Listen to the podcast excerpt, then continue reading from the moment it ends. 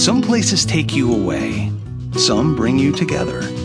Marathon does both. Marathon is Florida's family key with something for everyone. You'll find museums and wildlife refuges, wide open beaches, miles of warm, clear water, and the historic Seven Mile Bridge. For more about Marathon and the latest safety protocols, visit flakeys.com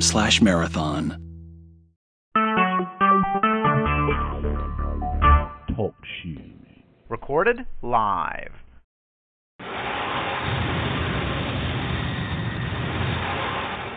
Welcome to the Cultdom Collective Podcast. Here are your hosts, Dave AC and the Sixth Doctor.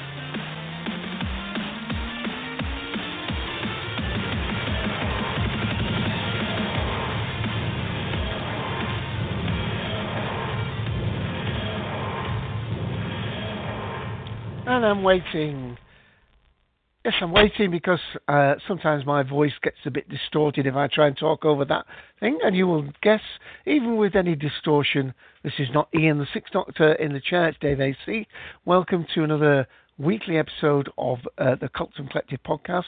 Going weekly now, of course, that Doctor Who is uh, enjoying a new season run up uh, 12 episodes. And we are talking today about uh, episode 4 before the flood, the second part of a two part story. And we've got uh, a number of people in the room, so let me uh, do the hosting duties and welcome those in. Uh, because Ian unfortunately can't be with us, and not unfortunately, I should say fortunately, because he's doing something really great. He's actually uh, with the Charlotte Players on stage in um, Richard Dresser's Rounding Third, a comedy about baseball, Little League, and what it means to win the game. That runs from October the 8th to the 18th, uh, and uh, uh, that's Charlotte Players Community Theatre in Port Charlotte, Florida. So, Ian, we hope you're doing extremely well in that. I know the rehearsals have been going well, so all the best. Break a leg, whatever I'm supposed to say. But um, he will be back for the running commentaries that we're doing, and he will also be back uh, in a couple of weeks on the live show. But helping me out today, the person, the person I'm going to introduce is Jeff, the Seventh Doctor. Hi, Jeff. Hello, Dave. Uh, I'm glad you're telling us that you're not Ian. I could have gotten confused. Well, there may be people that are hearing this for the very first time. We are picking up new listeners, especially now that we're more available on mobile devices uh, like iOS and Android systems. Uh, Overcast, Overcast 2 is now free. Uh, so that's another way that people can catch us, as well as all the different uh, uh, apps that people. Uh, they say that in the next year or two, more than 50% of podcasts will be listened to on mobile devices. So I've been trying to push us uh, a little bit more to be present and correct, the Cultdom Collective, on those uh, outlets. So that's the explanation, Jeff, and I'm sticking to it. All right. Well, I'm just glad because I didn't want to get confused. And it's uh, good to have you back here. Unfortunately, you, you weren't able to join us a, a couple of weeks, and we will give you uh, a little bit of latitude today. Hopefully, you'll be able to tell us a little bit about your thoughts on part one of this two part story that we're going to go straight into again after I've introduced the rest of the people in the room. Also, after a little bit of a break, we've got Ken in the room with us. Hi, Ken. Hi, Dave. How are you? Um, very well, thank you, and, and happier to know that you're with us and uh, uh, able to contribute on the phone and uh, obviously raring to go. I am. I am. And I'm doing fine. I'm doing Oh. fine on this sunny day. Okay, also on uh, audio, we've got uh, Mr. Darth Skeptical with us. Hi, Darth. Hello, sir. How are you? I'm fine indeed. I went to see uh, The Martian last night in 3D. Really enjoyed it. Well, we talked, well, we talked a little bit about it prior to you arriving, but uh, thought it was excellent and uh, yeah, it was it was a good program. Could have been a little bit shorter at uh, 140 minutes, but other than that, I did enjoy it indeed. Uh, let me also welcome uh, Dr. Gonzo into the room and on audio. Hi, Dr. Gonzo. Hello. How are you? Good to have you here, and hope you'll uh, be able to uh, make some contribution during the course of the call. Uh, we will probably go with some of the uh, people that you've heard me already introduce first, but uh, please uh, feel as though you can step in when you have anything to contribute. And if you have a lot to contribute, then we'll give you your whole session to yourself. We also you. did have, cheers, we also did have on audio, uh, but um, as uh, now just listening, that's Oscar Talks. Uh, and since he is under the cone, I suppose I ought to play the uh, music for that. Control, new agent training program, section 3.5, the cone of silence. To activate, simply lower the cone and speak clearly. What? Do not overuse the cone of silence. What? Do not shout in the cone of silence. What? In fact, don't even use the cone of silence. What? It's never worked right. I don't know why we bought it in the first place. The portable cone of silence. What? Okay, so uh, with Oscar Talks Under the Cone of Silence is uh, Dragon Time Lord, uh, Symbios, uh, Price Pudding Rain, um, Super Moon Eclipse, Mad Hal, and the ever present Cybob, with whom we uh, we have a charter. We can't go ahead without him. Well, we may have to uh, break that bond at some time, but as long as he can make it, we are absolutely delighted. So that represents the, the quorum of people under the cone. Well, today we're uh, going to uh, leave out news. So what I'm going to do is um, explain to people. I'll let Andy explain how you can join us on our weekly show. If you enjoy listening, why not join the collective and participate yourself? We're on TalkShoe, call ID 54821. Call in on 724-444-7444. This is a US number, area code 724, so do check your calling plan before dialing in. If you have a SIP client, you can call in for free on 66.212.134.192. Or you can connect in directly via the Shoe phone client if you have TalkShoe Live installed. Looking forward to hearing you.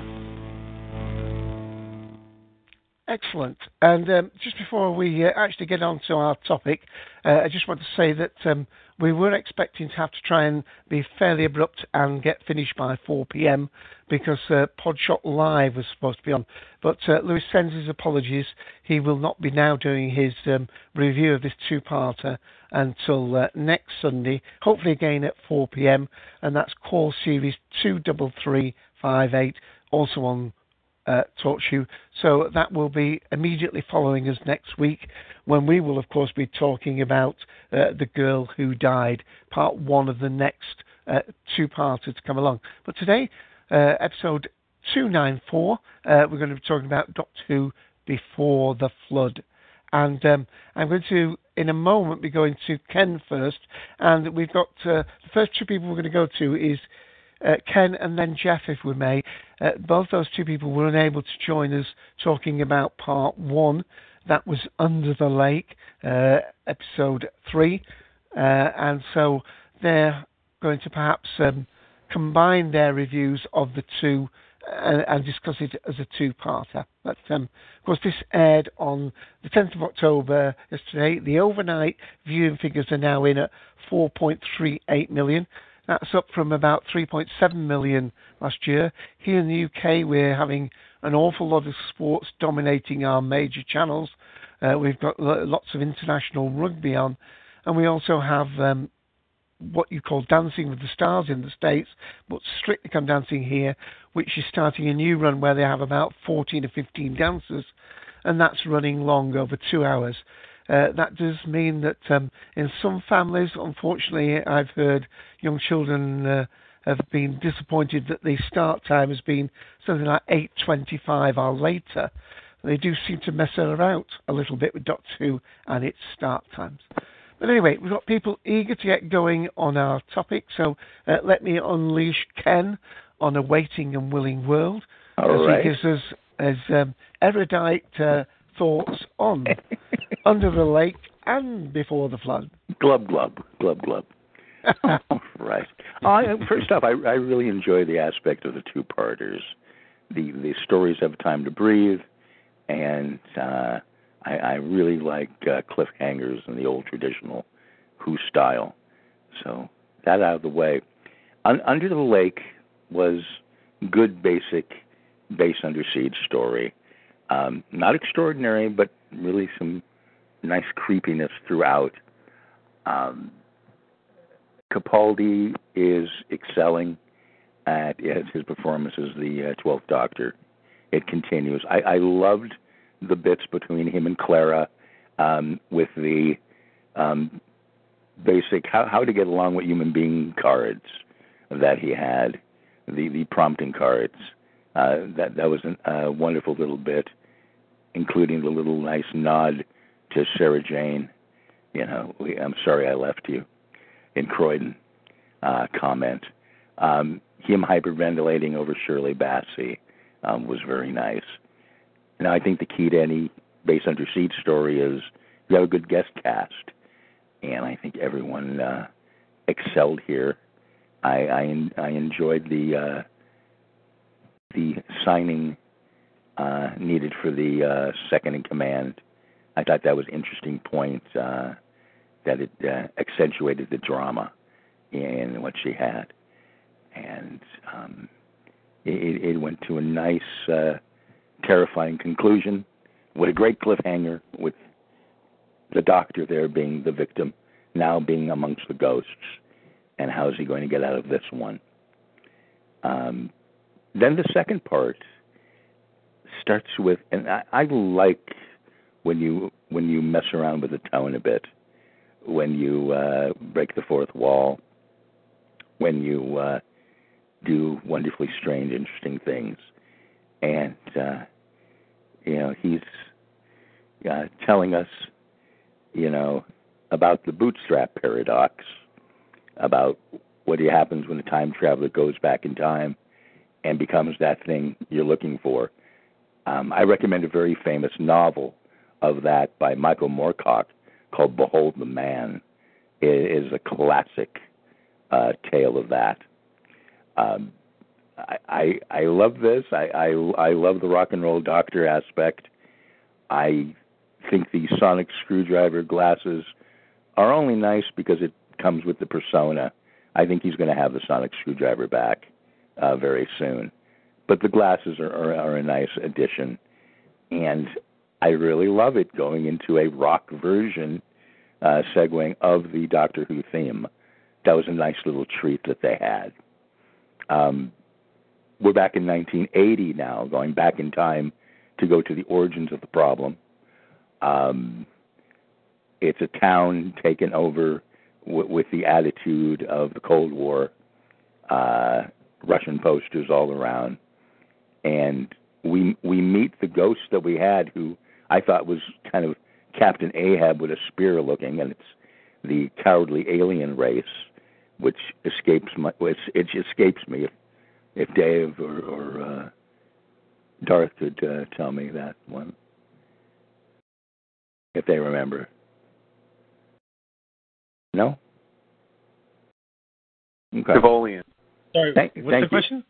No, that, yeah. No, it was the, the name of the race that that we that we've seen before uh, in the series, and uh, Kaye did a really really uh, fun little uh, annoying performance as that, and it um. It, oh, again, before this even happens, and we we, we have with some nice communications going back and forth the different time between Clara and the doctor and the aspects of the doctor's mortality. Uh, once again, uh, you know, we have her uh, being wonderful, you know. Uh, uh, Coleman is, is amazing, amazing. It was just uh, pulling at the heartstrings with the way, way she was. It was very good in that. Um, it goes into the whole mystery about the origins, and we find it's the markings are not on the ship. It, it is it's a coffin. It's going to be a funeral service for an entity known as the Fisher King, who wiped out uh, the aliens' planet. And long story short, after a while, we we get to see him, and he's rather formidable looking. It get it gets to the point of, you know, how is the Doctor going to affect time, save himself, and save those there? Um, I really got depressing uh, for me a bit because I really was uh, invested in the Spanish character O'Donnell, and her death really hit me. It it, it kind of soured the episode for me. That's just a personal thing as it went on, because um, it seemed like oh, it, I don't know, unnecessarily cruel that I'm going to go and I'm going to save uh, Clara, but but she gets to be uh, kind of the artful sacrifice uh, of the piece in that he can't save anyone in their testing. But I, I guess that's the that's the point of it all. Uh, he can't, and uh, there's casualties uh, in the mixed in in uh, in what he does. Um, Just let me uh, I forgot. I should have really played the first clip prior to you starting. So let me just do that first because it, it mentions that bootstrap thing that you started on about first. So give you time to catch your breath, and we'll carry on with you. So there's this man, he has a time machine. Up and down history he goes, zip, zip, zip, zip, zip, getting into scrapes. Another thing he has is a passion for the works of Ludwig van Beethoven. And one day he thinks, what's the point of having a time machine if you don't get to meet your heroes? So, off he goes to 18th century Germany. But he can't find Beethoven anywhere. No one's heard of him. Not even his family have any idea who the time traveler is talking about. Beethoven literally doesn't exist. This didn't happen, by the way. I've met Beethoven. Nice chap. Very intense. Up an arm wrestle. No, this is called the bootstrap paradox. Google it. The time traveler panics. He can't bear the thought of a world without the music of Beethoven. Luckily, he brought all of his Beethoven sheet music for Ludwig to sign. So he copies out all the concertos and the symphonies, and he gets them published. He becomes Beethoven. And history continues with barely a feather ruffled.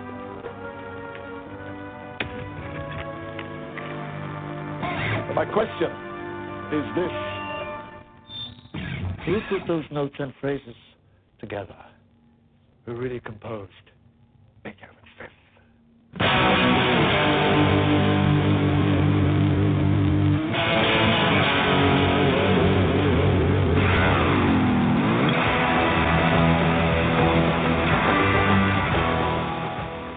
Yeah, Ken, I should have preempted, but hopefully that Lovely, lovely Ludwig van. Very cute. Um, the episode uh, um, sparks up a bit when we meet the the Fisher King himself. I, I really like the uh, design.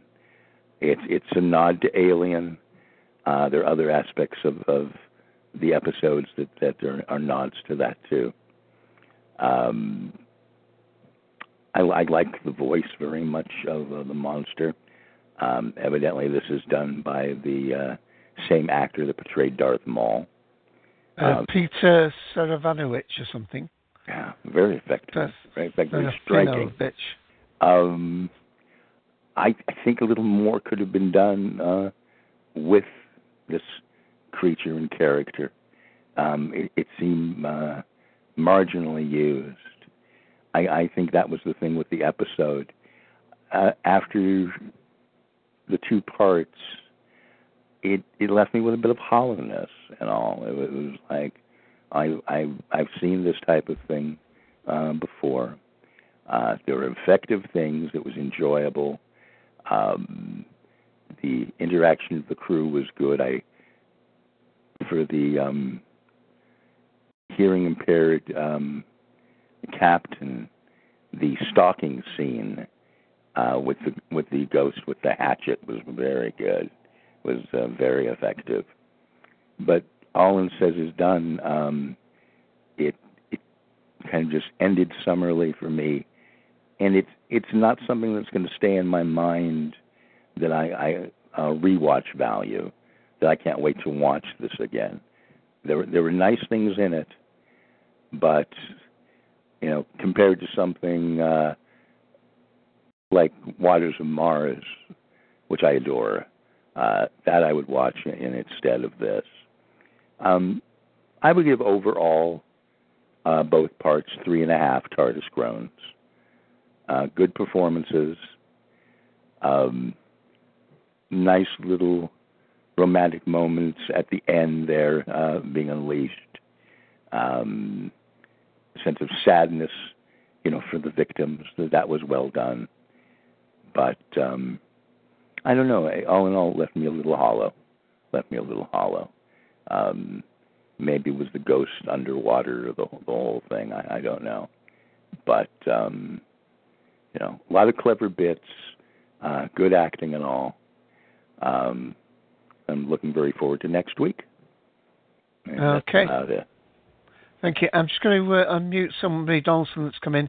Now, I don't think they've actually followed Doctor Who online, but just out of politeness, we'll uh, unmute them and just say hello to them, and then probably uh, may mute again. Hi, Donaldson. Uh, if you may be in a noisy environment, so what I will do is I, I will, Hey, are you well? I, we're fine. We're in the middle of the show. Uh, I know from last week you said that um, you haven't been able to catch Doctor Who, so uh, uh, just wanted to give you a chance to say hello, and then I'll probably remute you. Hello, everybody, and thank you so much for taking me into this education of the Doctor Who, because I need it. Who doesn't need an education of the Doctor and the programmings? You know, Okay. seriously, if you're if you're too if you're too caught up on all the world's problems and you're not paying attention to Doctor Who, then you might have some serious issues. You might want to see a psychiatrist. okay, I'm going to Thank you, you now. Okay, cheers. Let me just do that.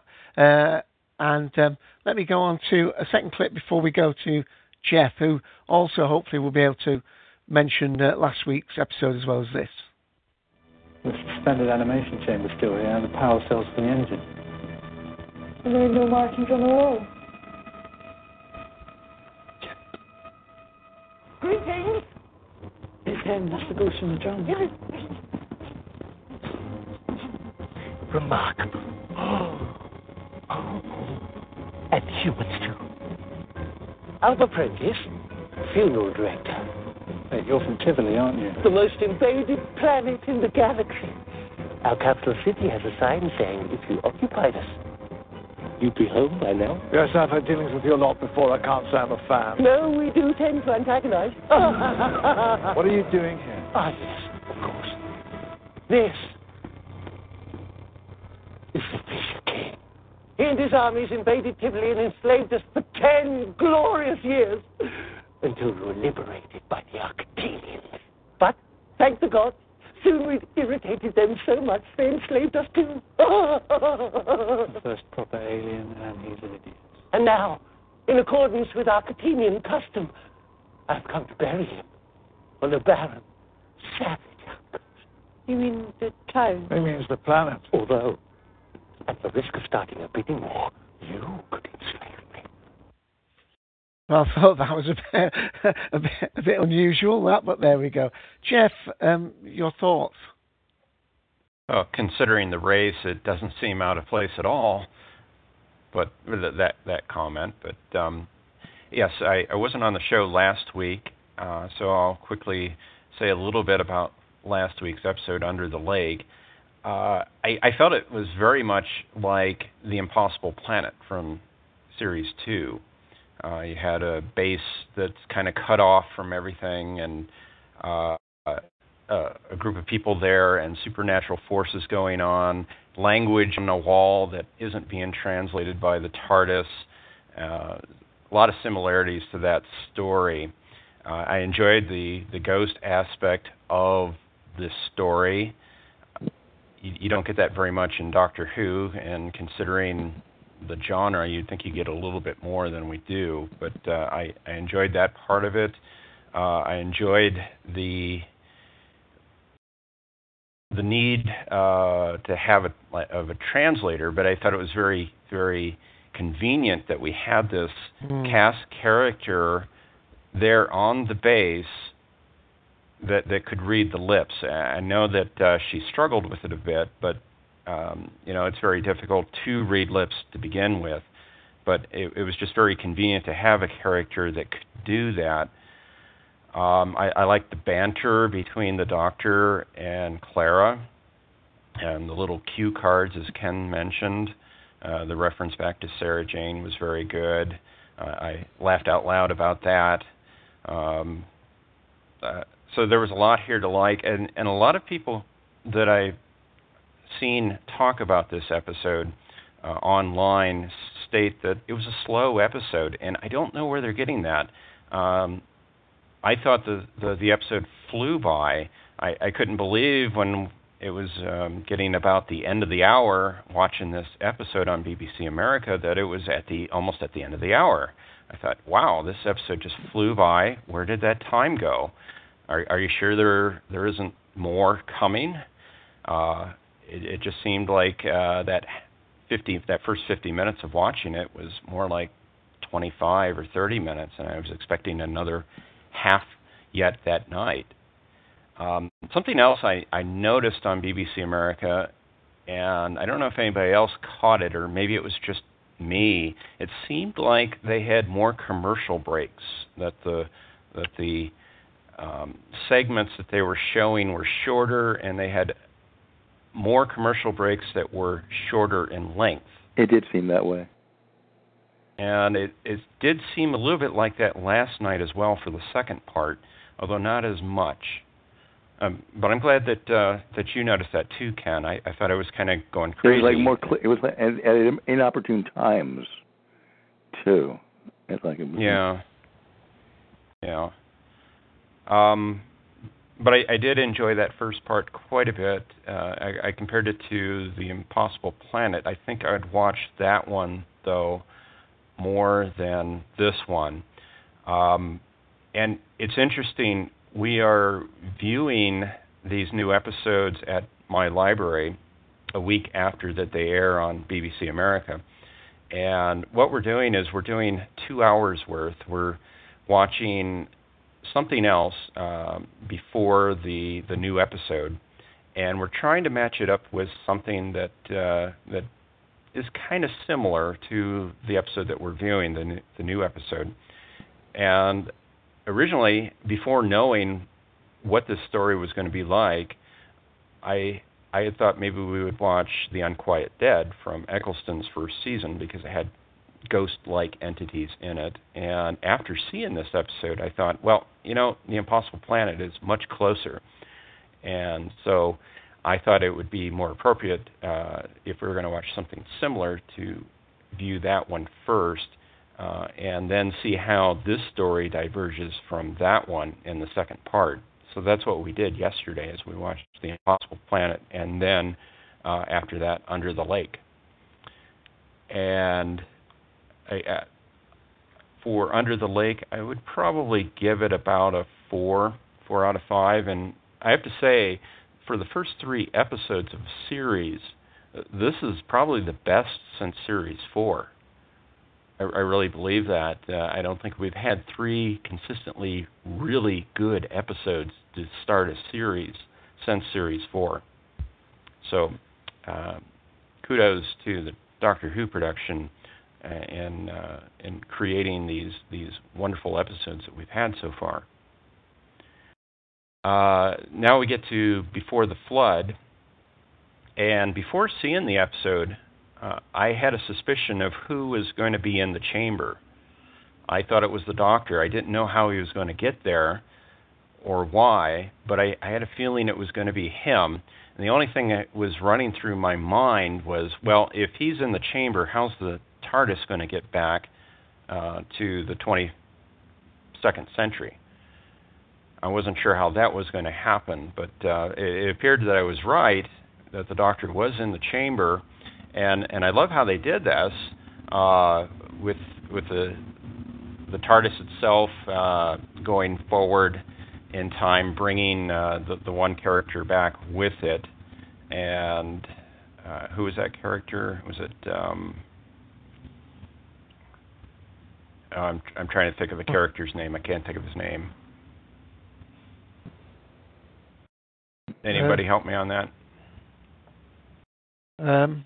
Well, yeah. A- anyway, I I, I like how the episode started. I'm sorry. Bennett. Bennett. Okay, thank you. I like how the the episode started. It was kind of unusual, and at first it took me out of the episode, thinking, well, where's this coming from? Why, why is the doctor talking to the camera, breaking the fourth wall as it is? And watching it a second time this morning, I really digged it. I, I, I like the idea of the doctor just uh, setting up the episode, basically giving the idea of the of what happens uh, in a roundabout fashion. This bootstrap paradox, as as it's called, and I think there's a more scientific name for it. Um, I looked it up, but I can't remember what that is either. I feel a little un- underprepared this morning. Um, but but I like the idea of, of that, and uh, well, who wrote who wrote the, the the music that Beethoven was supposedly the composer of, uh, and supposedly that didn't happen. So uh, just kind of no, he said his story's wink, not wink true. He said that he said this is not true. He was using yeah. it as an illustrative. Yeah. Yeah, he said it that it, that it wasn't true. He said that to the camera, but but I like the idea of using that to explain the, the plot. And this isn't the first time that we've had that happen. We've uh, where the doctor just kind of talks to the camera, talks to the audience. Uh, we we saw that just last series uh, with Listen, and for some reason that episode didn't take me out of it like this one did the first time around. And probably because it was the beginning of a story, and you you could just say, well, the doctor was talking to himself, but he was doing it pointed at the camera. Uh, we didn't we weren't in the middle of a story quite yet in that in that episode. Where this one, you know, you're picking it up from part one, and it, it it's it did take you out, or it did for me anyway. Take took me out of the episode at first but but I did like the the idea of it the second time around. I liked the uh, the guitar music uh, for the the Doctor Who theme, and if you think about it, when when we get out of the credits, where is the Doctor? 1980. Well, the 1980 theme, if you will, kind of was a jazzed up uh, guitarish type theme, so it, it kind of fit. It, it kind of had a nice flow to it. Uh, to do that. I like the mention of the prior companions from O'Donnell. Uh, she mentioned uh, Rose Tyler, Martha, and Amy. And she also mentioned other things like uh, Harold Saxon, the, the moon blowing up. And she also mentioned the Minister of War. And I'm kind of wondering, well, where's this going to come from? Is, is this something uh, that we're going to see some sort of foreshadowing. Well, I think so. Uh, yeah, the doctor says, "Don't tell me, I'll find out." Meaning that, it, yeah. Exactly. Exactly. Maybe a so, friend of uh, the terrible Zodin. hopefully, hopefully they're connected some way, Ken. but uh, I'm I'm looking forward to that, and hopefully the, uh, we won't have to wait, you know, ten seasons or something before we we find out what this Minister of War is. Um, there, there wasn't a whole lot of plot to this. I, I didn't feel uh, for for a two-parter story, it, it, it felt kind of stretched a bit, but it, it didn't feel like it was slow in any way. Uh, and I know that seems kind of contradictory. Maybe it's timey wimey. I don't know but uh, it, it felt like it moved right along, even though there wasn't a whole lot of plot. Uh, I liked the look of this uh, Fisher King. I was surprised of the name of it. Uh, yeah.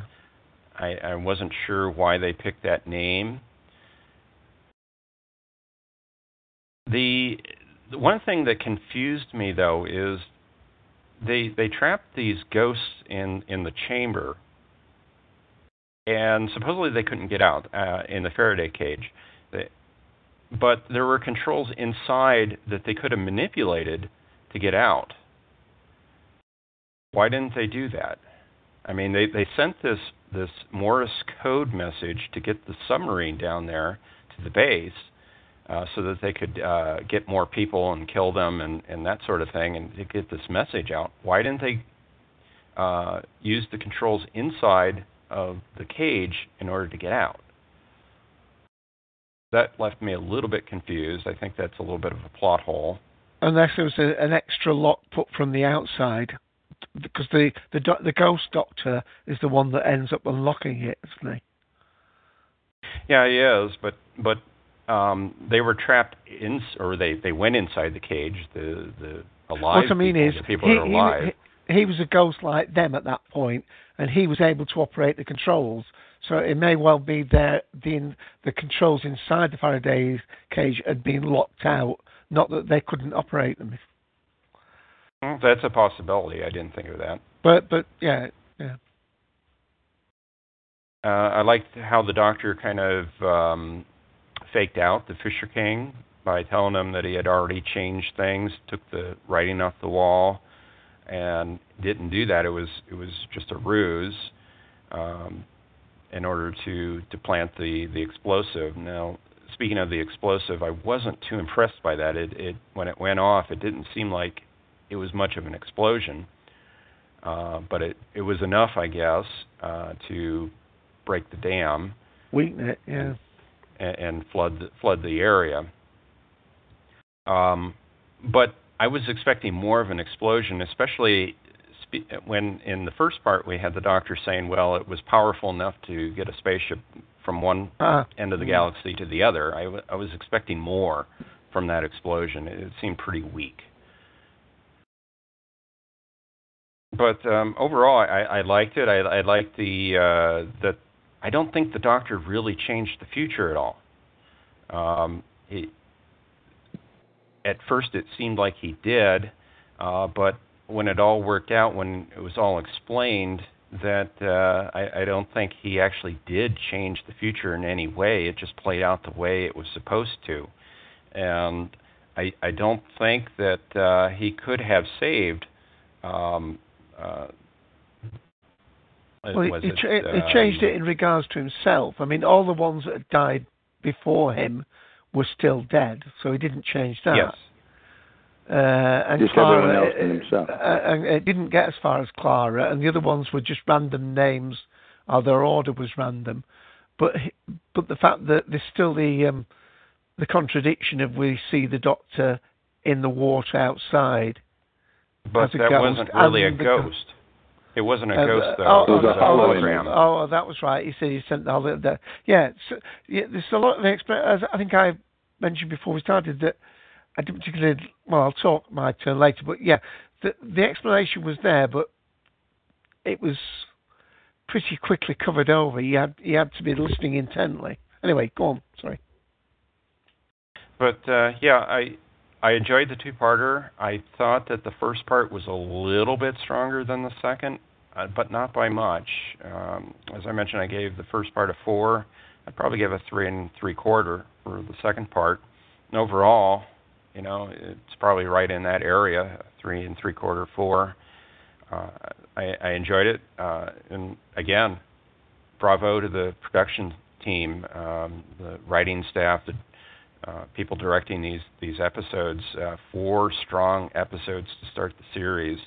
Uh, I don't think we've had that again since series four. So, uh, excellent job, and I I just wish that the initial audience figures were higher in the UK.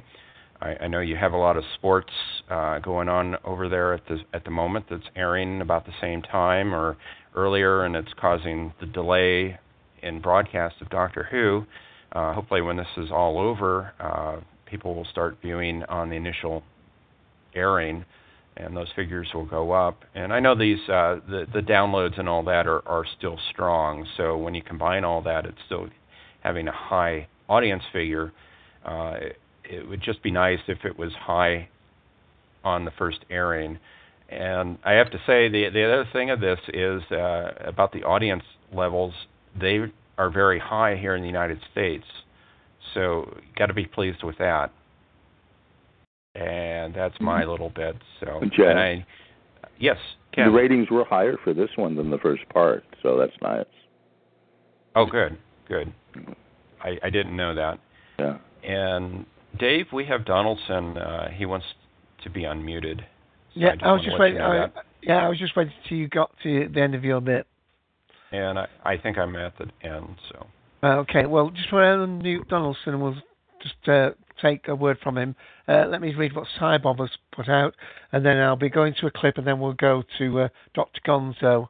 Uh, but uh, Cybob's put, uh, uh, couldn't you say that the whole episode is a bootstrap paradox? Because the last line in which the Doctor mentions the Beethoven thing could pick up back to the beginning of the episode and explain that the Doctor was talking to Clara all the time. I don't know that, but it does parallel to me, to my mind, a little bit about how, how we went with the um, the earlier two parts with the uh, you know the um, the par- well not the paradox, but the uh, the dilemma that the Doctor was facing about whether to shoot the young boy or not, and then that coming back to that. So uh, let me just do this little unmute and uh, see if uh, we've got a non-Dalek remark. Hi, Donaldson. Is there something you wanted to add on that? I was looking at the Wikipedia for this late episode that you're talking about, the Fisher King. I and I, I liked I liked actually um, the the, the storyline. So just from looking at the previous uh, episodes, and I've learned about this just from this call, you know, this series, Right. and uh, so it's it's been qu- quite fun. But I, I thought it was kind of interesting that uh, that the that the Doctor was a hologram projecting himself out using glasses, you know, from his stasis chamber, which uh, which is kind of tricky. You know, it's like I for a second everyone thinks he's a ghost, and then it turns out he's a hologram. So he's really Right. in control of of things. There's a, Uh, a little bit of debate about this because, unfortunately, using that as a prop covers his eyes. So, um, although it, it's a neat gadget and it's replacing what was called the sonic screwdriver that uh, he, he says he's not using anymore from the beginning of this series, but um, unfortunately, although it may serve the recent stories we've had, to me anyway, uh, because when he wears it, you know, you can't see the actor's eyes. Uh, I'm hoping that it will get um, forgotten about at some point, but it, it is useful. question, Dave. What what is the uh, re- why does the Doctor erase the people's minds from from the writing? Why do you think he he's you know what I to, stop, mean? to stop them falling under the influence of this Fisher King again, because it's Okay. planted within their DNA. So, uh, you know, that's why they also at the end they say um, that the, uh, the the the spaceship. Uh, that he says he arranges that unit will will take it away so nowhere no one can accidentally read those words again because they, they, they, they're like a brainwashing thing those words unfortunately some of their peripheral men- memories were lost at the same time so uh, but it was a necessary thing for him to do And I'm a little confused. Are the words that they were writing about referencing the Beethoven's Fifth? Is that is that or is that no, something no, separate? no, no, that's just an analogy that the doctor makes at the beginning. That the sequence of events may not follow the normal timeline because Right. in this story, the second part, the events in time wise happen before the first part and influence. And the point is of the story, and, and hopefully you will will check them both out, is can can he have changed things when the things have already happened? And that was one of the things that Jeff was debating that we, Ah. we think we think he's kept the fine line of things that had happened before he arrived at the earlier time. He didn't change, but the things Mhm. that happened in in uh, the later time after he arrived, he could change. And I'm going to stop talking. I, I am going to. Well, let me say this uh, real uh, because on, I think they brought up they really brought out the humanity of the Doctor when when uh you know they created this, this that that that whole line which you just what you just mentioned a second ago where he's like blocking out their thoughts so that they don't have any memories of it and stuff. He's like protecting them. And in closing for me on my comment here uh just i i read here in the wikipedia for this episode that they the the tivolian mortician prentis he's got business cards with the motto may may the remorse be with you yeah, yeah. Uh, so I kind of like that. I thought I'd bring that up and say that they Yeah, say in Wikipedia that it's a pun. Yeah, Cybob uh, mentioned that in text as well. So thank you for Cybob. Thank you, Donaldson. I am going to mute you now again, but thanks for your contribution. Uh, and while I do that, and so he can hear because of that sound, um, there has been a little bit of debate about um, the Doctor only seems to fire into action when Clara's life is at stake. He he, he has humanity where she's concerned. Uh, other people may be a little bit more disposable. But um, let me play another clip, then we'll go to um, Dr. Gonzo. Thank you for waiting, and uh, we'll go with this. How do I look?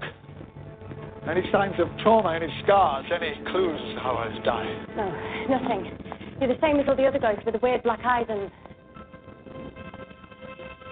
No. No, wait. Your coat. It's torn, the right shoulder.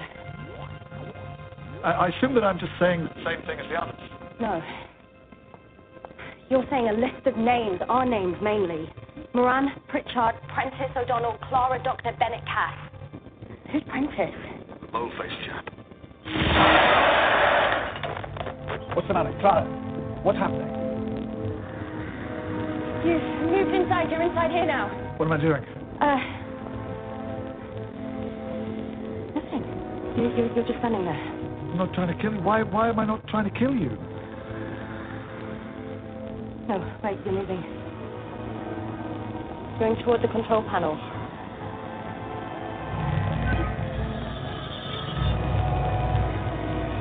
Oh, no. He's opened the Faraday cage. He's let the other ghosts out. Clara, I need to talk to me now. But can you hear me? You just opened the Faraday cage. The other ghosts are outside. Shouldn't we be hiding? In a minute. I need to talk to the ghost me. Okay. Doctor, you're on. Doctor. As an honor, I've always been a huge admirer. This has been a delight. Finally, someone worth talking to.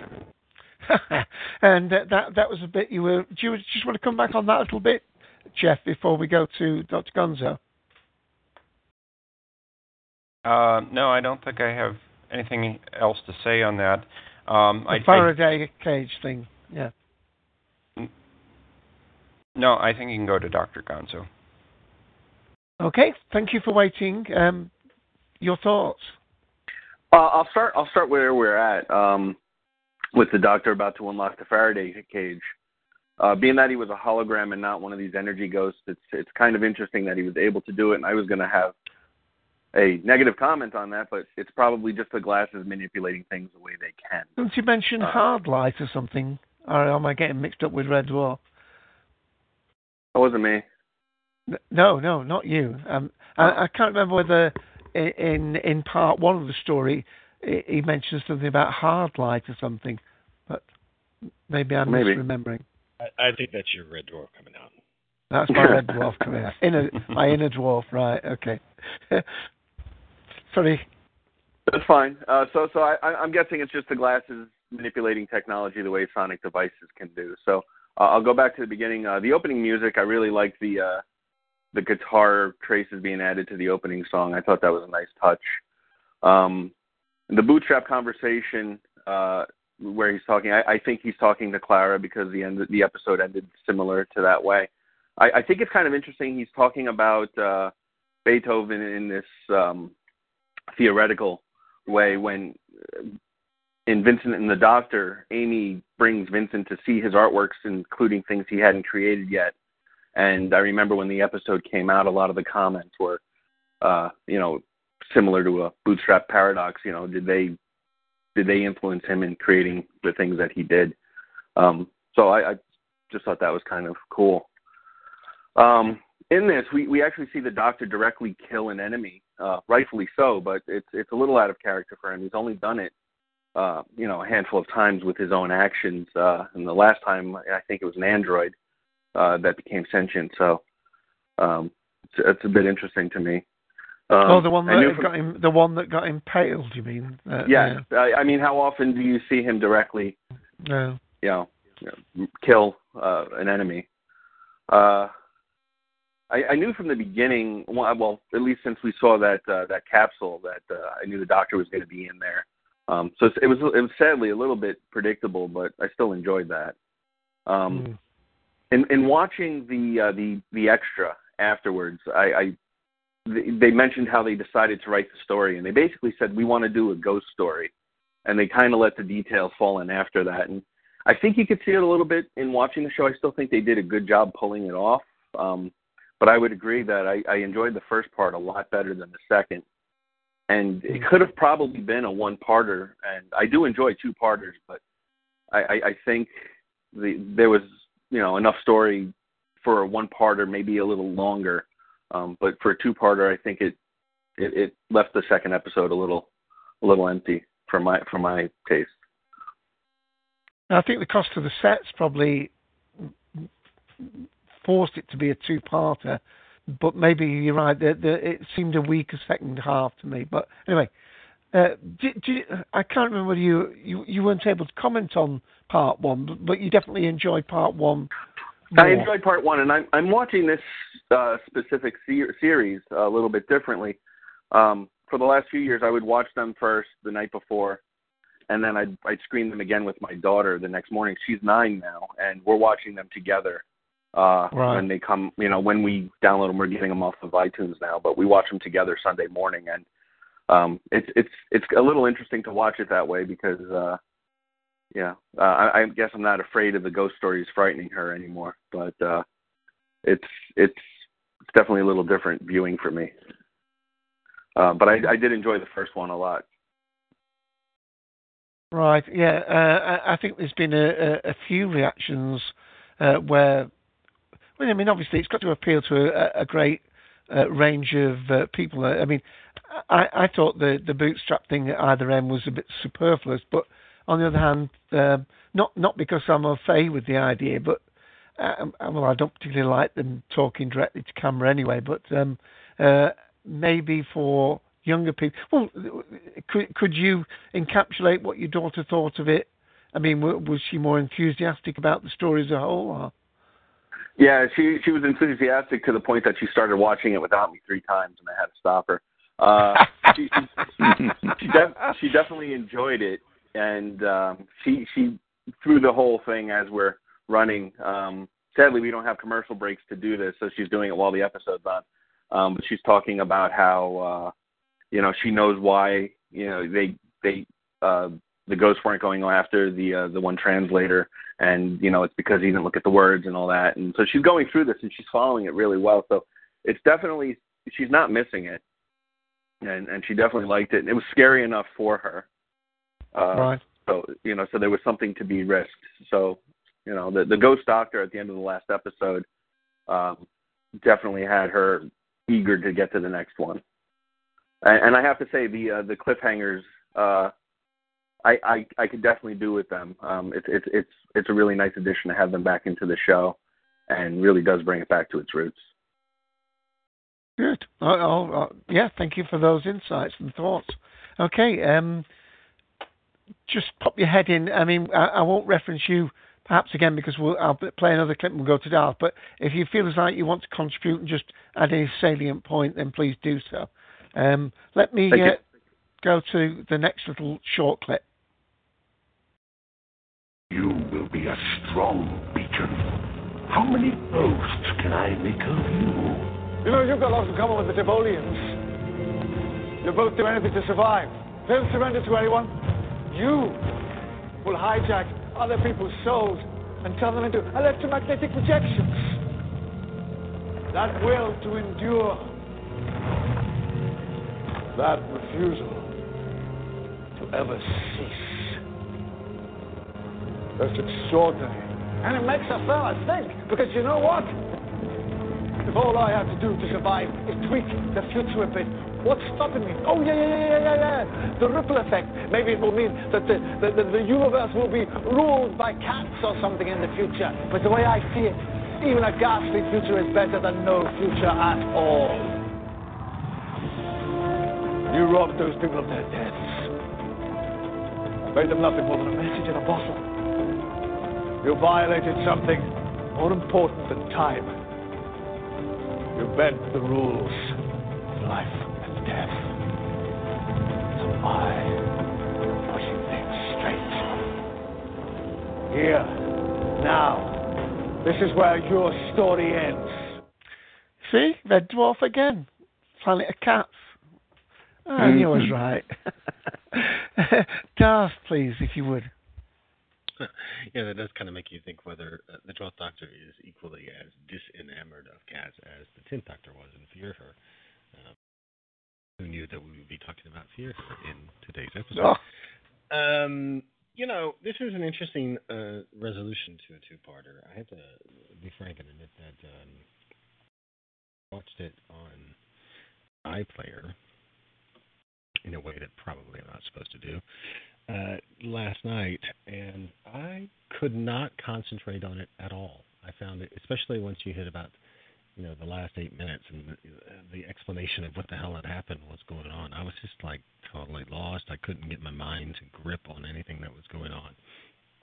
And um, when I watched it today on iTunes, um, because I was not going to stay up until you know 9 p.m. yesterday, which is when it usually comes out, because I have had a horrendously uh, difficult. Um, Darth, your volume is a little bit low.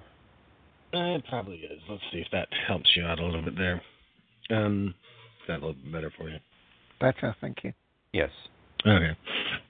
Um, yeah. Uh, when I watched it today after having slept a lot, uh, it made more sense to me, and and yet I still am left with this feeling of I don't know uh, time travel cleverness that really, at the end of the day, wasn't terribly satisfying at the end. Um, and yet there are many admirable things about this episode. Let's so let me reverse what I did last week and go with the admirable stuff first, and maybe get into the crap later. Um, one of the things that Doctor Who is always supposed to have been doing is to, to teach kids things. And I think one of the more interesting things about this particular story is the way in which it is um, got a lot of metaphors for the arts. Um, the aside at the beginning is very interesting because it, Doctor Who has a curious sort of history with breaking the fourth wall. Um, in the classic era, it largely was done because the actor went off script, right? And so Tom Baker in Invasion of Time turns to the camera and says, "Even the sonic screwdriver won't get me out of this." Or William Hartnell at the end of whatever that was. Uh, oh, uh, Feast of Stephen. Um, says, you know, pops out of the Dalek and apparently turns to the camera and says, you know, and a very happy Christmas to you too. Now that's one thing. That's that's not really that's that's breaking the fourth wall, but not for any sort of literary good. What's happening here at the very beginning is very interesting, and I don't particularly buy the notion that was just recently mooted that the end of the episode proves that at the beginning of the episode he was talking to Clara, but Clara was just not in shot. Uh, uh, no, I think it is just a literary aside. This is um, for kids who have just been studying a little bit of Shakespeare, this is Puck, right? Midsummer Night's Dream, um, giving some sort of uh, comical clarification to what is going on. Um, and that's fine because used in that way, then it's um, you know it follows a great tradition in literature. Um, interesting though, just because Doctor Who hasn't done it that much, but uh, that I'm pretty sure is really what Toby Whithouse was thinking was like, well, if Shakespeare can do it, then why can we not do it here? And then, of course, the whole Fisher King thing is, you know, that's Arthurian legend and uh, Celtic myth all wrapped into one sort of thing. And, and basically, this follows in two separate ways, um, both in the design of the creature, the the Fisher King, and then in the conceit of the creature, follows Arthurian legend. Um, in that, you know, you have a, a king who is immobilized essentially, um, who is having to use, um, you know, familiars, as having to use other people um, to sort of resurrect him, to get him back into a state of mobility. And so, in that way, you know, it, it follows a particular literary tradition. It also, if you look at the design of the creature and the fact of those faces, which are unmistakably vaginal, um, that's a a part of the Fisher King uh, mythos too, because the Fisher King uh, was supposed to have been, you know, gravely wounded, so that um, he was castrated more or less, or at least made permanently impotent, and so feminized. And so this, uh, you know, sort of horrible creature is at its very heart, um, quite literally feminized. It's an interesting design choice uh, and frankly, I didn't really like it. Uh, not just that. I mean, I liked it in that it was echoing what the Fisher King was supposed to be, but just overall, that whole design was, I thought, more from I don't know, 80s Doctor Who than it was from uh, Moffat Doctor Who. Um, and I, I think one of the reasons that the creature was used as sparingly as it was, and most of the time in shadows, was just because actually not so good you know, uh, and trying to limit maybe the the fact that the design didn't in the end pan out as well as it could have done or did on the drawing table. So I, I don't know. I don't know how happy I am with just in general for the plot, but it ended with this this creature. Um, I also don't, but you know, it, whatever. It, it worked as a sort of plot thing, and it, it worked as a method to teach kids things, and and certainly, you know, I would be enthusiastic about the the example of um, Beethoven, you know, and and that with the the causal loop explanation.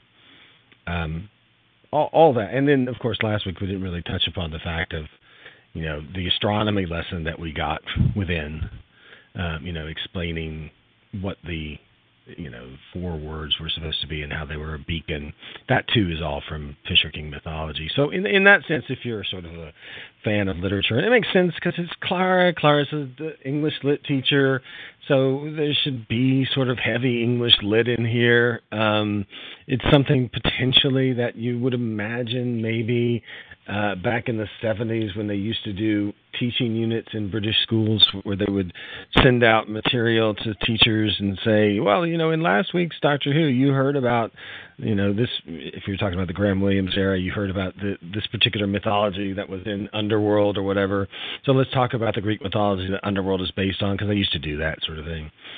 Um, and, and you can imagine I don't know if they really would still do that, but you can imagine that they might do it, and that an intelligent teacher might, if they had time to teach away from the required curriculum, might say, "Hey, let's take, you know, if you saw Doctor Who this last week, uh, let's talk about some of the things that were in that, and you, you could actually use this two-parter to do some um, fairly interesting, I think, conversations in a classroom setting, which is great. I mean, that is one of the things that Doctor Who is always supposed to do for people. And I think another great thing is sort of the intelligent use of romance. You know, I, the Moffat era has been sort of lousy in both senses of that word. That is, you know, full of and both bad at um, descriptions of love. I think.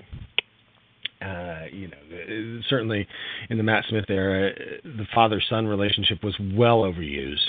The power of love to solve the situation, as we had in closing time, actually, as we had in both um, mm things starring Craig or whatever. Um, but here it's a much more adult and intelligent thing with lots of nice little echoes. You know, what is the nature of the love relationship that Clara has with the doctor that's explicitly, you know, uh, brought out for the first time in the in the Capaldi era. You know, Clara saying, "If you love me at all, in whatever capacity you love me, in any way, yeah, yeah, yeah, then this is what you will do to me." And it's not fair that you know there's a sort of a halting reference back to, or halted reference back to Danny and how she believes that the doctor owes her for the fact that Danny's dead. I mean, that's pretty uh, interesting and fascinating, kind of wild um, that that's happening. Um, and then, you know, the dual nature of the two adult relationships that are going on here. Um, you know, one is a failed love, and yet from that love comes, uh, or from that failure comes the ultimate success of the other love that's going on here. And we see in this episode, although it is very convenient, let's not forget, it is very convenient that the um, deaf character that there is a deaf character here at all, so that you can have lip reading going on, and and I have great issue with that, and think that you can you can use deaf characters in much more intelligent ways than that. Um, but it's it is interesting that it's not just that's not that the only utility of the deaf characters of the plot, but also, you know, the, the uh, there is this, you know, romantic relationship that finally gets requited apparently. Um, and and so I like that. I like the fact that you're you, you had a sort of mature examination of three different couples and what their relationship was to each other.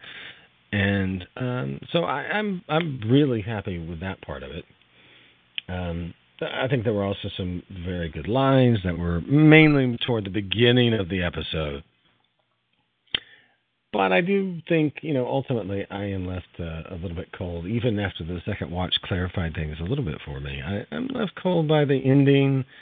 Um, it is not as neat and as fun a use of bootstrap paradox as, say, Blink, or certainly, um, oh, I don't know, um, Time Crash, for instance, to note a very brief one, or even Space and Time you know, uh, th- there is a sense in which Bootstrap Paradox works a lot better as a bit of comedy than it does as a, a serious dramatic concept. A little bit. Because you can dispense with it really quickly in comedy and you don't think about it too much. It's all for the gag. And as a gag, I think it works better than something that you put under the microscope and think, how is this drama working out?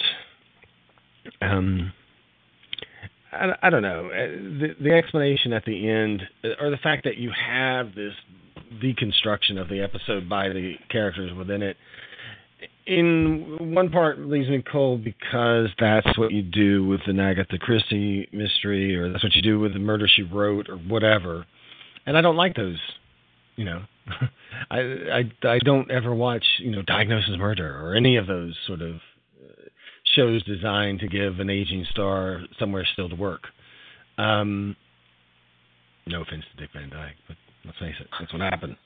Um, uh, you know, uh, there's that. There's also, uh, you know, it just it just feels rushed, and you know, you have to think about, well, okay, how did the TARDIS get back? Oh, that was the purpose of whatever it is, emergency protocol alpha or whatever the mm. the excuse to do the the hologram with a, another doctor.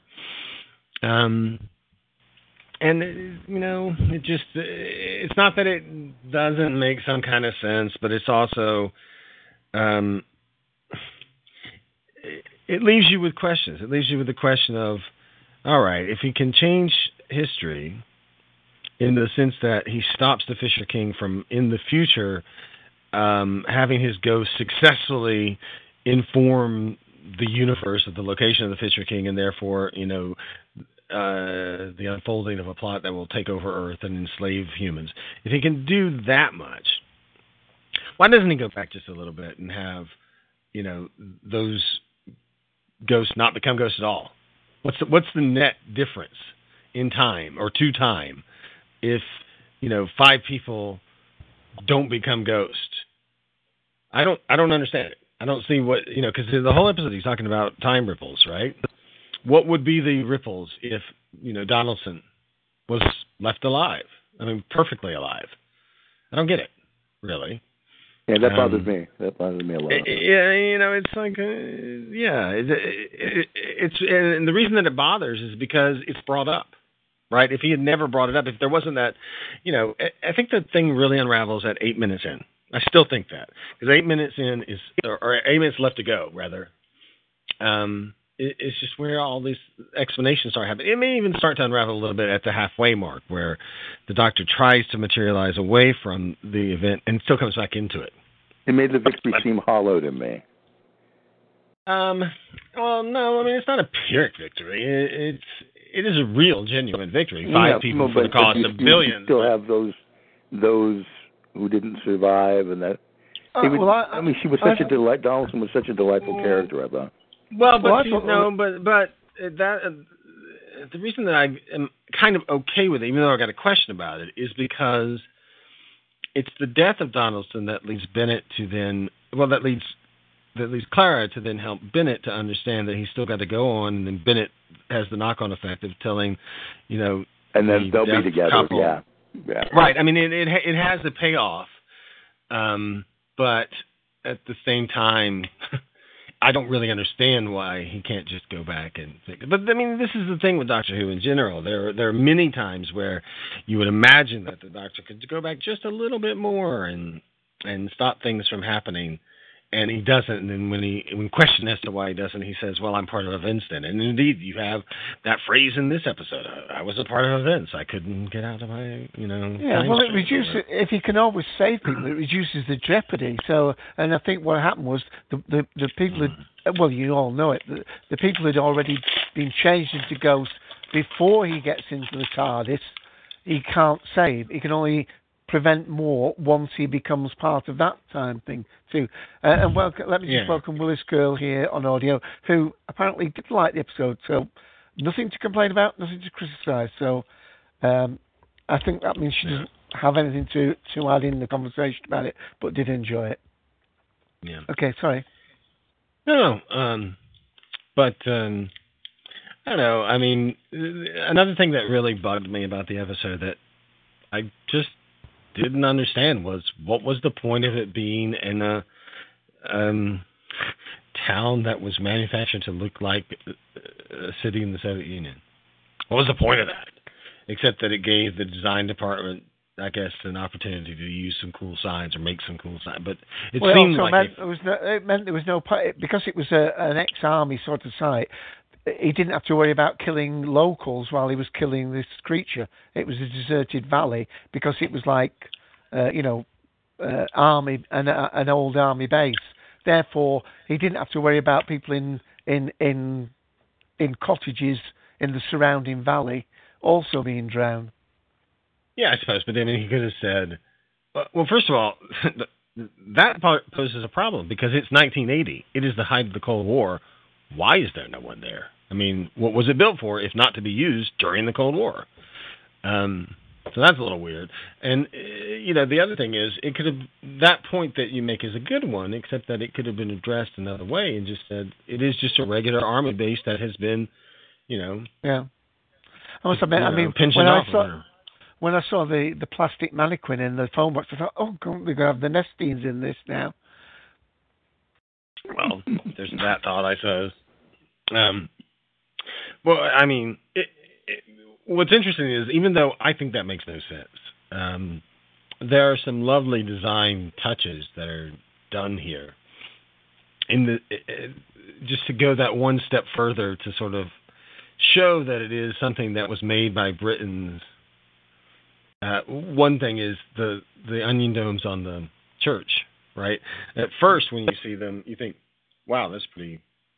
That's a lot of detail work." But then there's another shot where they go in a little bit closer, and you see it's just tin that's been, you know, wrapped around. It's clearly not the real thing. It's just a thing to suggest that this is Russia. Um, which I thought I thought that was a nice touch. If you're going to do that, do that. But I still don't understand why you do it. But um, you know, overall, I think this is a thing that just is uh, indicative of steam, Toby. of steam a bit, I thought. Well, I think I think it is indicative of Toby Whithouse's more recent work for Doctor Who, in that he's become a lot like Phil Ford for me. Um, wherein there's an interesting thing that's posed that lasts for most of the story, but then the conclusion is just not exactly uh, inadequate to the story. It's just so dumb. I mean, or, uh, yeah, I mean, like Vampires of Venice. It's flipping a switch. That's the climax of the story. You know, after this huge, interesting setup, it becomes about just this thing at the end that is sort of sleight of hand explained away. And that's sort of here. You know, it's clear that he's, you know, maybe worked from the back of the story to the front of it. And I don't know, it just doesn't work out. And, and God complex, you know, that too is um this thing that kind of ends in the this weird place that's not exactly the Nimon, but is sort of the Nimon, and is this spaceship that's in the back. You know, it's just a weird last eight minutes, ten minutes, I guess there. And it's been, you know, it's just been a long time. Even Town Called Mercy, you know, which is a, probably his best work since School Reunion. I think that that ends at, you know, in a really weird place where the doctor, the other doctor, the alien doctor, says, uh, you know, after the whole episode trying to suggest that he is going to do anything to stay alive, just sort of capitulates and says, "Okay, I guess you're right. I guess I should just go off and you know do the noble thing and kill myself, and that'll help out these people here." You know, it's just something about Toby Whithouse's work. I don't know if it's him or if it's just he pitches an idea and then it turns out they don't have time to do it. Although this is a two-parter, so why couldn't you have had the time to do it? I don't know. There's just something about his work um, that in the last little bit just doesn't quite make it. I mean, this is you can tell that he's trying to hit into the same ballpark that Blink plays in, but it's not quite good enough. It's not as good as Blink is, you know. Mm-hmm. And uh, it, it's a very weird thing too for an episode of Doctor Who um, to genuinely end in the TARDIS. Now, I'm not going to say you, you don't have denouement in inside the TARDIS. That happens with some kind of regularity. But for the story to not be really finished until you go in the TARDIS and have this, you know, long pointer scene um, at the end, that is just so weird and dramatically unsatisfying. And so, yeah, I don't know, I, man. I think it might have been better as a, a one-hour extended episode than a two-parter, but there you go. Um, no, I don't. I, I disagree with that. I think that it absolutely. I mean, it's quite clear what they're doing, and they're being very smart from a production standpoint, and they're doing exactly what they did in you know season seven in 1969 production year. They're um, they're doing these multi-part stories to save money. Oh yeah, that's absolutely absolutely absolutely what they're doing, and and there's nothing wrong with that. Um, and I and to be honest, I was all with this episode really until you know the last thing. It just needed to figure out a way to be more clever about that ending, so that the ending was not here's the scene um, in the um, in the in the inside the like lunchroom. I get I don't know. There's there's like one part of the yeah. Yeah, yeah, yeah. There's one part of the resolution that's there. There's another part of the resolution or explanation of what happened uh, when he's with the like the glasses, doing the glasses bit to make their memories zap away. There's another part of the resolution when Bennett, you know, does his emotional scene. Then there's another part of the resolution. It's like the damn end of the Return, Return of the King. Uh, sort of, yeah. Except, except Lord of the Rings has more justification to do that. I mean, that's what's in the book, so you know you're going to do that. But this is just like, you know, let me explain this bit here, that bit there, that bit there, and the whole last bit of it is nothing but explain ex- exposition. it ends in exposition, which is so weird and and very unsatisfying. Okay, uh, thanks for that, Darth. Let me play another clip, and then uh, I'll, I'll say a few little bits. So what was it? Your ghost? A hologram, like the one we made of you to lure the ghost into the Faraday cage. With a soupçon of artificial intelligence and a few pre-recorded phrases. All beamed from the sonic glasses. As soon as you brought me and the chamber on board, it connected with the base's Wi-Fi. Bob's your uncle. The ghost doctor. Why did they only come out at night? Because their electromagnetic projections are put out of phase with the base's day mode. Right. That's it. I've erased the memory of the writing. Well, you might find you've lost a couple of other memories too, you know, like people you went to school with, or previous addresses, or how to drink liquids. Yeah, uh, I must wear Sonic's glasses a lot then. um, I, I, I, I was disappointed. I mean, having said that, um, I still will be watching this one more time, if not least uh, for the commentary, and it may pick up. I mean, the first part under the lake, I I, I was not enamoured with the first time. Just to go back to what Jeff was saying, um, uh, I thought. Um, when I first watched the first part, that you said seemed to go very quickly. I thought there was quite a lot of repetition. There seemed to be uh, doing things. In fact, it almost makes sense to me that they said you said that BBC America had a lot of advert breaks because every every 20 words they seem to be saying the same 20 words again shortly after it. Uh, and I was almost playing pick where they put the advert uh, in the storyline, and I think it lent itself to that. Um, so, uh, and I think that I think we had a bit of an unevenness. I think we virtually had two thirds of the content in part one and I just don't think there was enough content in part two. And they they solved that by having um, a lot of this uh, extra material. I, I, didn't particularly like this uh, bit at the beginning with the Doctor talking, and at the end the book ends. Although, having said that, aren't I a contrary person? Because parts episodes one and two, for me, some of the best bits were the bookends. Uh, you know, on that field with the young Davros and the Doctor's dilemma. To me, those may, the the bit in the middle uh, was the filling, but to me, the, it was the bookends that they were they, they were really great part of it. But in this case, I, I didn't particularly like them. Um, I think there's an awful lot that uh, passed me by, and I was certainly confused. I mean, I must admit, I'd come back uh, from watching The Martian at the cinema in 3D, which I thought was fabulous uh, and downed a few pints of Guinness, celebrating and talking about it afterwards. But uh, I do feel as though this um, there was a lot of throwaway material here that you had to clock very carefully to make sense of that second half. Uh, and if anybody, uh, I mean, Willis Girl says enjoyed it. Maybe that's on one viewing. I don't know. Uh, but I do feel as though it, it, will require some more viewing. But all in all, I think it was a little bit of a letdown. Uh, before I play one more clip and then ask uh, Jeff and maybe Dr. Gonzo and Ken if they want to have any comeback on what they've thought of since, uh, let me just go back to the uh, Cult Collective Cult uh, page on Facebook. Let me just read a couple of things. Um, Perry liked it.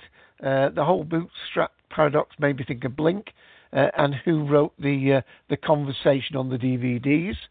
Um, Colin Hicks uh, before the Flood review. Uh, after a rewatch, uh, episode three went up to a four out of five.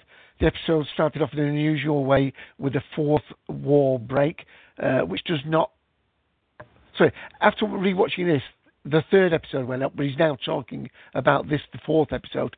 Uh, this episode started in an unusual way with the fourth wall break, which does not often go down well with fans. Um, but I liked it because it was different. Loved the guitar riff at the opening credits. As for the rest of the episode, I'm still trying to untangle the timey-wiminess of it. Did the Doctor actually break the laws of time? Pretty much in accord with what some of us have been saying today.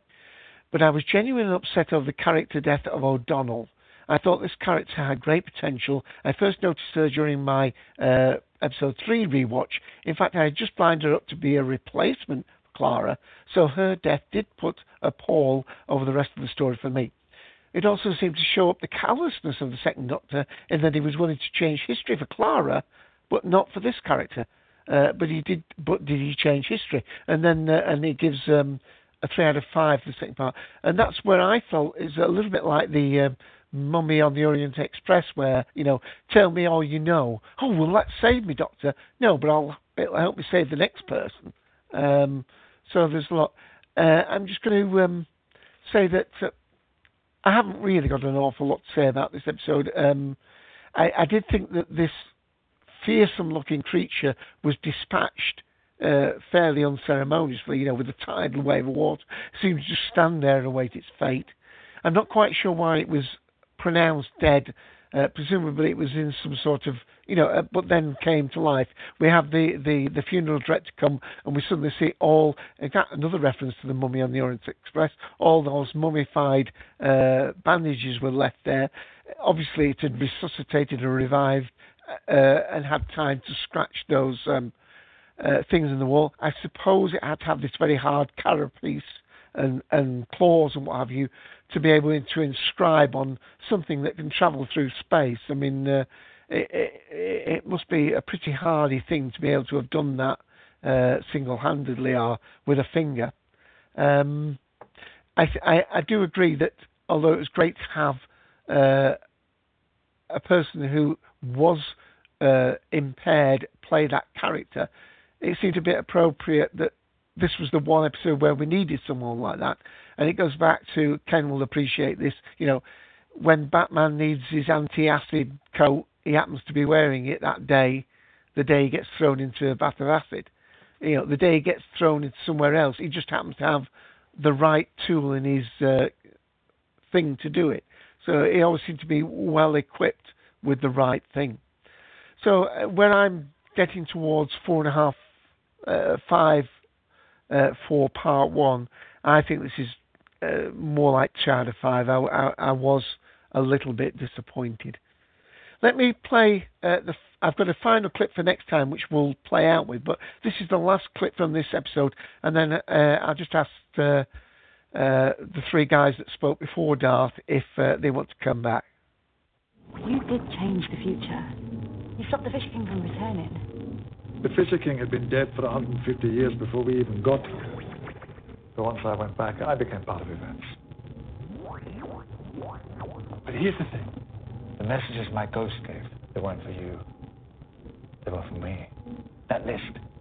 Everyone after you was random. But you being the next name, that's what made me confront the Fisher King. And saying the chamber will open. That was me telling me to get inside and when to set it for.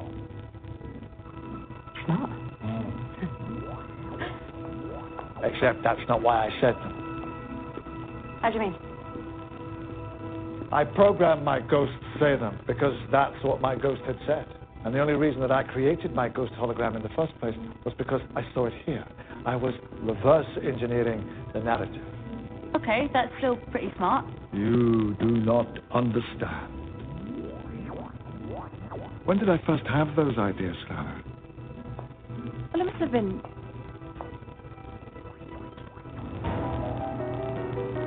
Wow. Exactly. Who composed Beethoven's Fifth?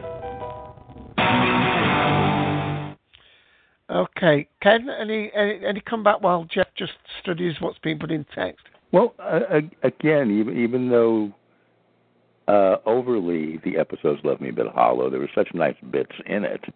I I'm thinking back again to the first episode. I think they're almost homaging uh, Quatermass in the Pit by the inscription and the attitude of the um, Fisher King ship, um, and a nod a nod to uh, those works that heavily influenced Doctor Who, all, all the Quatermass uh, episodes. Again, again, the loss of Donaldson they they played on that, and it was the thing about maybe the callousness of the doctor. But again, that affected the episode a lot for me. I thought she was like a nice uh, replacement for Clara. Her her comments about Rose, uh, etc., were so good, and she was having so much fun. It made it made it pretty sad for me. And I think after that point, you know, seeing the things uh, played out, it just it just um I don't know, it kind of sapped the joy out of it for me. I don't know. I need the joy of Davros in the morning to make me happy, I guess.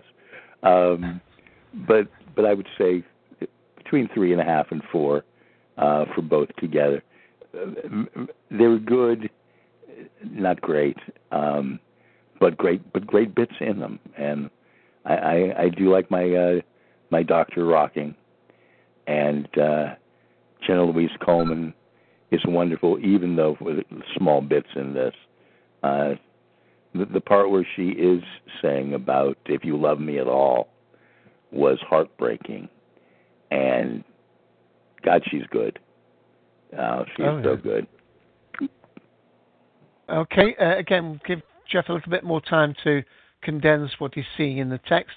Uh, Dr. Gonzo, do you want to come back with any thoughts on rating? Uh, yeah, uh, thoughts. I, I want to echo the uh, the O'Donnell um, sentiments. I, I also thought this would be a great companion. Um, it, it would it would have been interesting to have somebody who actually knows the history, so we don't have that whole boot up. Let's teach the companion what everything's about, and you could have just jumped right into adventures. And, uh, you know, but her excitement. Hey, it's bigger on the inside. It's bigger on the inside, jumping up and down. Uh, yeah, but she didn't I- want the doctor. that- she didn't want the doctor to see that. She? Was Well, actually exactly. cool and something, yeah. yeah, exactly. And I thought I thought that would have made such a good companion, and it's it's it's a big shame, um, but it is what it is. I um I, I like I said I thoroughly enjoyed the first. I'd give that at least a four and a half. Um, this one a little cooler, uh, three and a half. Overall four on the uh on the two parter. Yeah, right. That's yeah, fine. Uh, Jeff, do you want to have your own thoughts first? I'll read out and then Sure. give your own thoughts. Um, let me just echo what these two fine gentlemen just said about the O'Donnell character. I thought she would have been a great companion as well. Um, again, I'm I'm going to stress that I don't think the Doctor really changed the future at all. Uh, it it looked like he was going to, and I don't think that uh, he could have prevented the O'Donnell character from dying. I know there was some remarks about letting her die, but I, I, I don't think he really did. I don't think he had much of a choice. Uh, again, it was events that are already taken place, and uh, I, I just don't think he could have changed it. Um, as far as the ratings go in the text chat, uh, we have Cy Bob, and he says that he rates this an episode of four out of five. Maybe not quite as good as an episode as last week, but was still a very good episode.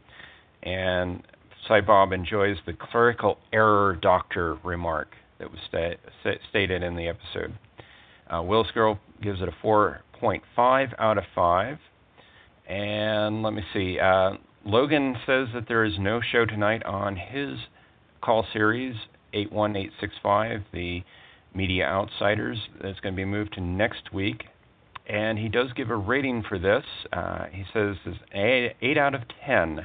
First good rating of the new season for him, but he still hates, hates, hates the sonic glasses. Yeah. And uh, you know, I don't mind the glasses myself too much. I just don't want it to hang around for too much longer. I want the screwdriver back, and maybe a different version of the screwdriver, maybe one that's uh, more suited for Capaldi. Okay. Right. Well, th- I think that about sums it up. A rather Hmm. short episode. We. little, oh, a, few- a little come bit back. more. Yeah. Please. Sorry, do, yeah, yeah. This, this whole thing about the you know person who could have been a companion dying. That's a you know that, let's not forget that's a Whithouse convention really that goes all the way back to well school reunion where we all would have loved to have seen Sarah Jane become a companion again, and yet she doesn't. Um, and then if you move forward to Vampires in Venice, I think a lot of people would have said that the father of the um, the one girl who at the top of the episode, you know, gets uh, consumed by that uh, group uh, of vampires. Um, a lot of people would have said he would be a good companion to stick around, and he doesn't. And then, of course, more obviously in God Complex, Oh, um, yeah. the nurse who would have clearly been a great. I mean, the doctor says you are companion material. Boom, done. Uh, so it's. I mean, that's that's a Whithouse ism, I guess. Um, and I think I think it's good from a dramatic standpoint that you kill off people who um, you grow to like because that, that shows the skill of the writer and the actor, and also makes Doctor Who feel more dangerous since we all know, you know, there's no way you're going to kill the Doctor really, and there's no way you're really going to kill the companion. So, you know, what are you going to do? Um, and you're still left with some attractive characters that you could come back. I mean, Bennett seems an attractive enough character that one might imagine could be revisited. Um, and and you know, so to the the acting base commander. You know, she's a pretty interesting character. But what are you gonna do? Um, the other thing that I noticed that, that also bugs me about the whole Soviet thing is at the top of the episode, uh, almost uh, after the teaser, you're able to actually see where they're supposed to be, right? Because they, they the TARDIS materializes at the fake train station, and it's supposed to be. And this is the thing that just bugs me. It's not gonna bug anybody else really, but it's supposed to be Krasnodar, right? I mean, there's a big sign hanging that says, if you can read Russian, it says Krasnodar. Well, Krasnodar is like way south Russia. It's like a, basically on the Black Sea. Um, and I'm like, why would Scotland be trying to reproduce the conditions of the Black Sea? It's so stupid. And not only that, but Krasnodar, I mean, it's inherent in the name. It kind of means pretty city, right? Um, Krasnodar is one of the jewels, kind of, of ancient Russia, or at least old Russia. And Krasnodar looks nothing like what they have tried to replicate here. Nothing. Uh, Krasnodar has a lot in common with Paris in the sense of there being a big boulevard and then there being various monuments that are within that boulevard. Um, and it just, you know, I know that the real world is not what the Doctor Who universe is. You know, from the very beginning, we've got Marco Polo's birth uh, age wrong. We've we've got a number of different um, uh, historical errors that are present in Doctor Who. If you believe that Doctor Who takes place in the real world, which it doesn't. But still, this to me is like, why even? If you know anything about Russia, it just doesn't make any sense. So that's yet another little bugbear I've got about this particular episode. but this is, I think I'm right in saying this is the first episode of Doctor Who to use FaceTime. Pretty sure that's true. um, so it is a victory after a long drought um, of seeing like Samsung products and little flip phones and whatever. I mean, you have proper Apple technology that's happening in this episode. So that's good. well, I just thought it would have been funny. Uh, the uh, ghost wouldn't have been able to pick up the phone if it was a Samsung product. It's all plastic, but you know that's just me. There you go. there you go. exactly. But that's Okay. great because you know you you know those old. I, I've been waiting that for that for a long time because those the monitors that are in the Pickwood set of the TARDIS, those are just um, you know old 2005 whatever Apple Cinema displays or whatever. I've been waiting for a long time for them to actually do a FaceTime call on thing and And a, and a pivot dis- a pivot display. and a pivot, pivot display, yeah, just spin the thing around. I've been waiting for that forever too. So that's awesome. Okay. Well, um, uh, I'm going to uh, wrap things up now. Uh, what I'm going to do is, um, when I've uh, thanked everybody in the room and thanked uh, Jeff in particular for giving me a hand today, remind everybody we'll be back next week, Sunday the 18th of October, episode 295. Uh, part one of another two part story, this one time called The Girl Who Died. Uh, we're back at 2 p.m. Uh, Ian won't be with us for that, but hopefully between now and then he will be on the commentary for this episode, which may be going up soon. Uh, and as before, we have our guest commentator on, and we've got a couple of more guest commentators lined up on upcoming commentaries. So hope you will listen to those as well as our live shows. And um, let me uh, say thank you very much to um, all those people on audio Jeff, Darth, Dr. Gonzo, uh, Ken, uh, and uh, uh, Donaldson, and anybody else. I don't think I missed anybody else actually spoke, but those in uh, Under the Cone, Dragon Time Lord, Symbiosis, Price Winning Rain, Supermoon Eclipse, Guest 10, uh, Willis Girl, Logan, uh, Mad Hal, Oscar Talks, uh, and of course the ever-present Cybob. So what I'm going to do is um, play um, the next time clips of you. Uh, usually cut yourself off before that, uh, then uh, take your headphones off. That lasts for 24 seconds, and then we'll go with the outro. Thanks very much, uh, Jeff, for helping me out today. It was my pleasure, Dave. Okay. We'll see you all next week, folks, and uh, uh, hope Ian had a very successful day treading the boards. Bye all. You fight or you die. They're called the Maya. You will beg for mercy. But they're looking for you away from galaxy. One of them, yes. Why? I think this village just declared war on them. There's going to be a war. Here's some news. We're going to win the hell out of it. Why are you here? I'm the doctor, and I save people.